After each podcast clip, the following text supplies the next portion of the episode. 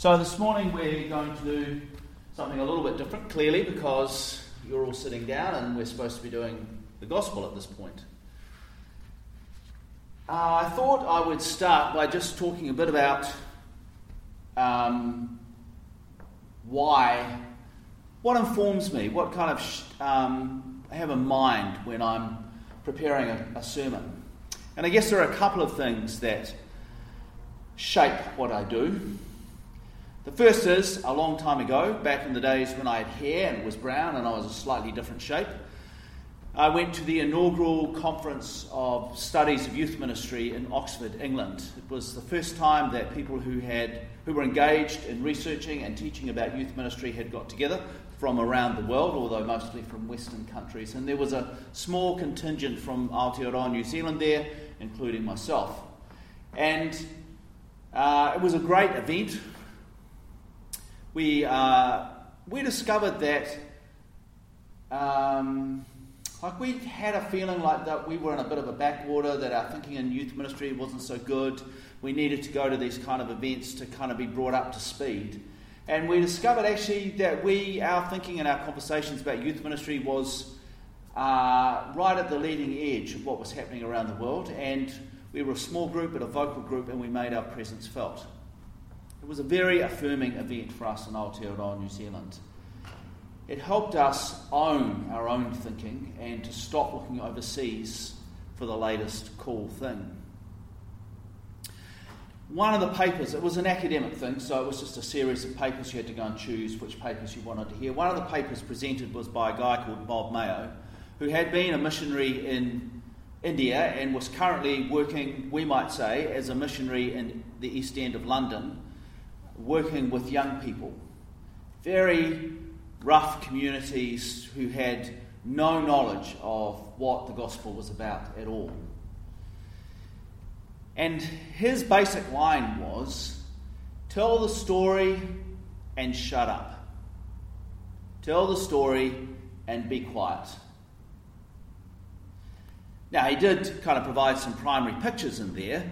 By that, he meant experiences that would help people, the young people he was working with, understand some of what uh, the biblical story was about. And so, for example, he would run community meals and he would take young people to, to the shops uh, to buy the materials. And he would say to them, You don't have to shoplift. These were young people involved in all kinds of crime. And he would say to them, We don't need to shoplift today. If you want to get something, bring it here and I will pay for it. No shoplifting. Just stunning for them. I'd never been in that kind of situation before. And at the end of the meal, there would always be food left over, and he'd say to these young people, I want you to go and give this food to one of the families that wasn't here. They were blown away by this. But don't they have to pay? No, they don't have to pay. You don't have to steal it. It's just freely given. Freely given. So, those were the kind of primary pictures experiences that he offered to help them understand what was going on. Now, I have to say that there are a number of people who were at a seminar, his paper, that said, oh, but how will they get the right meaning of those biblical passages? They might get it wrong. And he responded, well, they might, but the truth is, most of the time we get it a little bit wrong, and sometimes we get it a lot wrong in our interpretations. And all we're doing when we're telling people what it means is we're just passing on how we've got it wrong to them so that we can be wrong the same together. Not that helpful. He said we have to trust people to work out what the biblical story means for themselves. It will mean different things for different people because we're in different situations. So tell the story and be quiet. He had some great stories, great stories about young people. One, one young guy hearing the story of Mary getting pregnant to God as he understood it and saying, If that had been my missus, I would have given that God bloke a good thumping. He was taking Joseph's side in that story. And you can understand where he was coming from. That was how he understood that story. Now, I can hear a whole lot of you complaining at this point, going, John, you talk for so long. Your sermons are so long. Surely it would be better if you just told the gospel story and were quiet. And I think that's a fair, that's a fair comment. I guess what I'm trying to do when I preach, and I might not always succeed, but what I'm trying to do is help you understand what that biblical story might have meant in its original context so that you can do the work for yourself thinking about what does it mean for me in my context and what does it mean for us in our context. So the biblical story isn't for individuals. It's not a little manual that will help us as individuals live our, live our lives. It is a book for a community, and it should shape our lives. And this takes me then to the second thing. A few years ago, I did a master's in ministry, and one I did it through Otago University, and one of the one of the lecturers was a guy called Joel Green. Every year, uh, Otago University would bring in an overseas lecturer to do one of the papers, and he would offer a block course, so just one big hit. And I tended to do that, partly because it was an overseas lecturer and it was a good chance to hear some of their thinking, but also the alternative to going to the block course, which required a bit of reading before you got there and weeks of solid work, was to have to do a whole lot of reading every fortnight or every month and then be prepared for an audio conference. And so, being a basically lazy person, I went, I will just do the big hit one week wonder and then just have to worry about the assignments rather than have to do all the reading for the audio conferences and do the assignments on top of that. That, that was a big ask when you were working as well. So I tended to go to the block courses when they were on offer. And so Joel Green was the lecturer for our New Testament theology paper, and I'm not going to tell you everything he talked about, but one of the things he talked about right at the beginning was uh, his experience of being a preacher for a, for a, um, a church. I think it was in England, but I could be wrong there. And he said his role as a preacher was to help the gospel story the biblical story shape the imaginations of those who were present. The biblical story should shape our imaginations. Preaching isn't about helping you know more about the Bible, although that's kind of helpful. Preaching is about helping that story shape your imagination, shape how you see the world. So I'm going to let you judge whether I'm any good at either of those two things, but that's what motivates me those two things. Tell the story, be quiet. The biblical story should shape our imagination. And that means that uh, on big days like Easter and Good Friday and Christmas uh, and one or two other events like today, Palm Sunday, I tend not to preach. I tend to just allow the story to be told and for you to work out what it means for yourselves. So I'm often intrigued by people, my colleagues who put up on Facebook, written all my Christmas sermons. I don't write Christmas sermons. I find ways that help people engage with that story. So I use PowerPoints, poetry. Uh, on Palm Sunday here at 9:30, we've broken up into groups and um, reenacted the story. Uh, we've listened to the story and broken up into groups, and that's what we're going to do today. Uh, we've had conversations instead of sermons, so those are the kind of things that I do instead of preaching on occasions out of that double thing. Tell the story, be quiet. The, gospel, the biblical story should shape our imaginations. So today, we're going to do something a little bit different. We're not going to stand for the gospel. I'm going to invite you to stop and to, um, to, stay, seated. Um, and we're kind of going to do a guided meditation with some questions at the end. So I'd like you to um, sit comfortably with your backs up straight, your feet flat on the floor. I'd like you to shut your eyes and just for a moment concentrate on your breathing and on the noises around you and just focus on those things.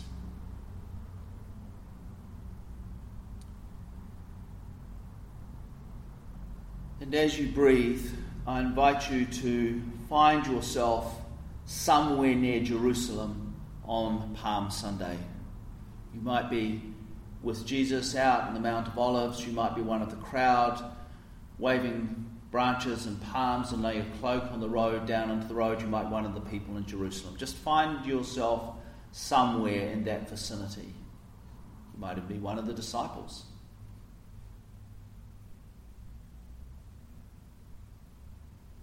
And as you breathe, I invite you to breathe in the smells of where you are on Palm Sunday. And to be aware of the aromas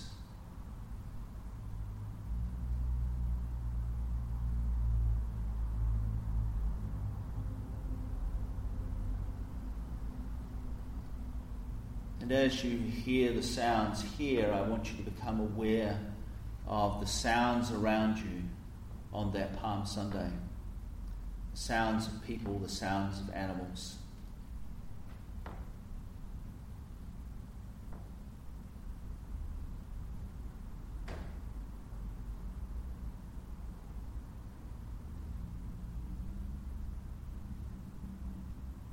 And as you feel the pew or the seat against you, as you sit here, I want you to become aware of the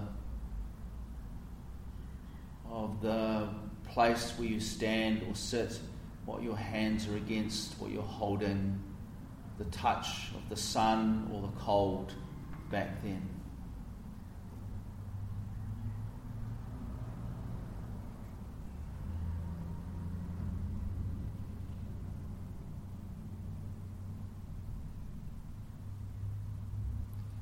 And as you listen to the story, I want you to be aware of the feelings within you as you engage with this story, the story of the first Palm Sunday. So find yourself somewhere near Jerusalem.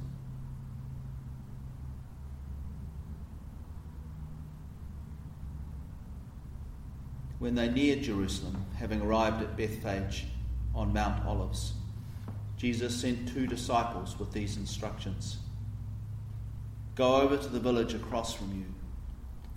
You will find a donkey tethered there, her colt with her.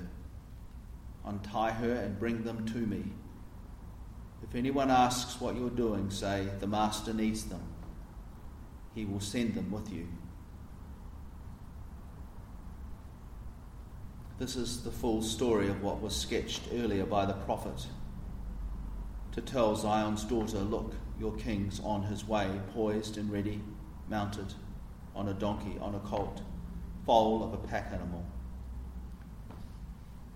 The disciples went and did exactly what Jesus told them to do.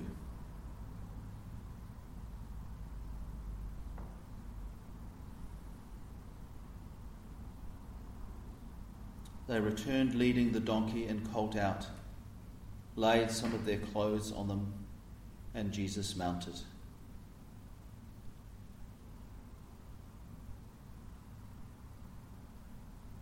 Nearly all the people in the crowd threw their garments down on the road, giving him a royal welcome. Others cut branches from the trees and threw them down as a welcome mat. Crowds went ahead and crowds followed, all of them calling out, Hosanna to David's son.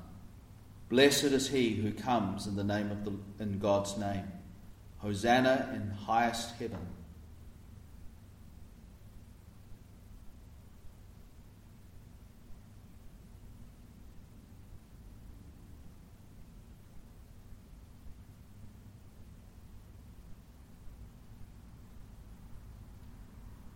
As he made his entrance into Jerusalem, the whole city was shaken unnerved people were asking, What's going on here?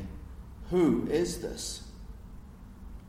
The parade crowd answered, This is the prophet Jesus, the one from Nazareth in Galilee.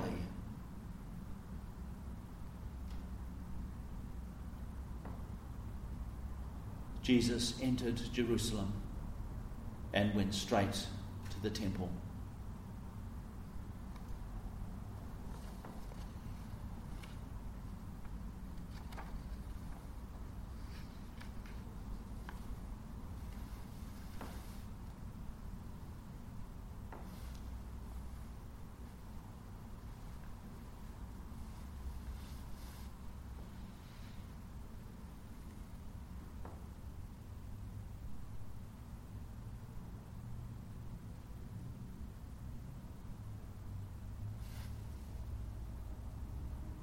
Did you stay in that story?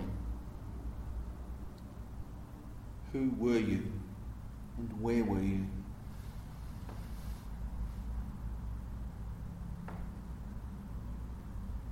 What did you experience with your senses, your sight and hearing,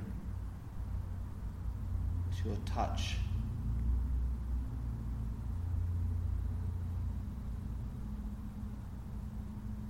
How did you feel as you participated in this story?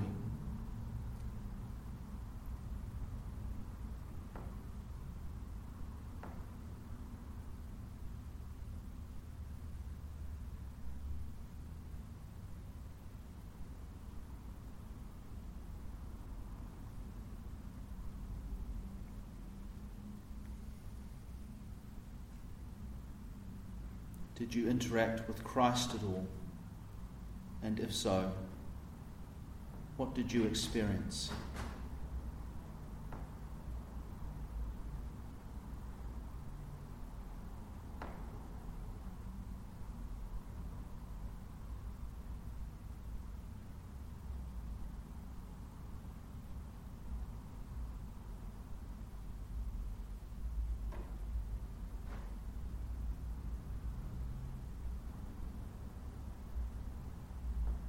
Lastly, how does this story affect you, influence you, challenge you, change you?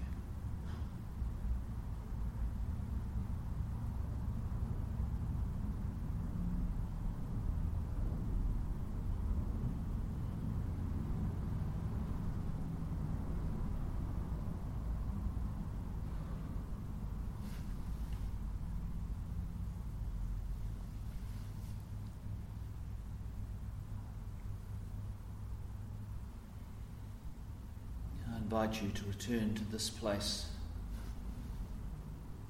to this Palm Sunday,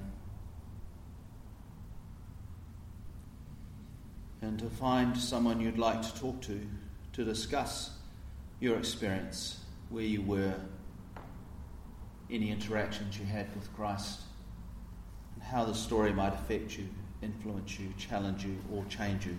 The questions are up on the screen with one last question to think of a time of a public parade or a demonstration that you know of or have been part of, that you were reminded of, that reminds you of this Palm Sunday. And how was it like this parade? How was it like Palm Sunday and how was it different? So take a moment and then find someone and have a conversation.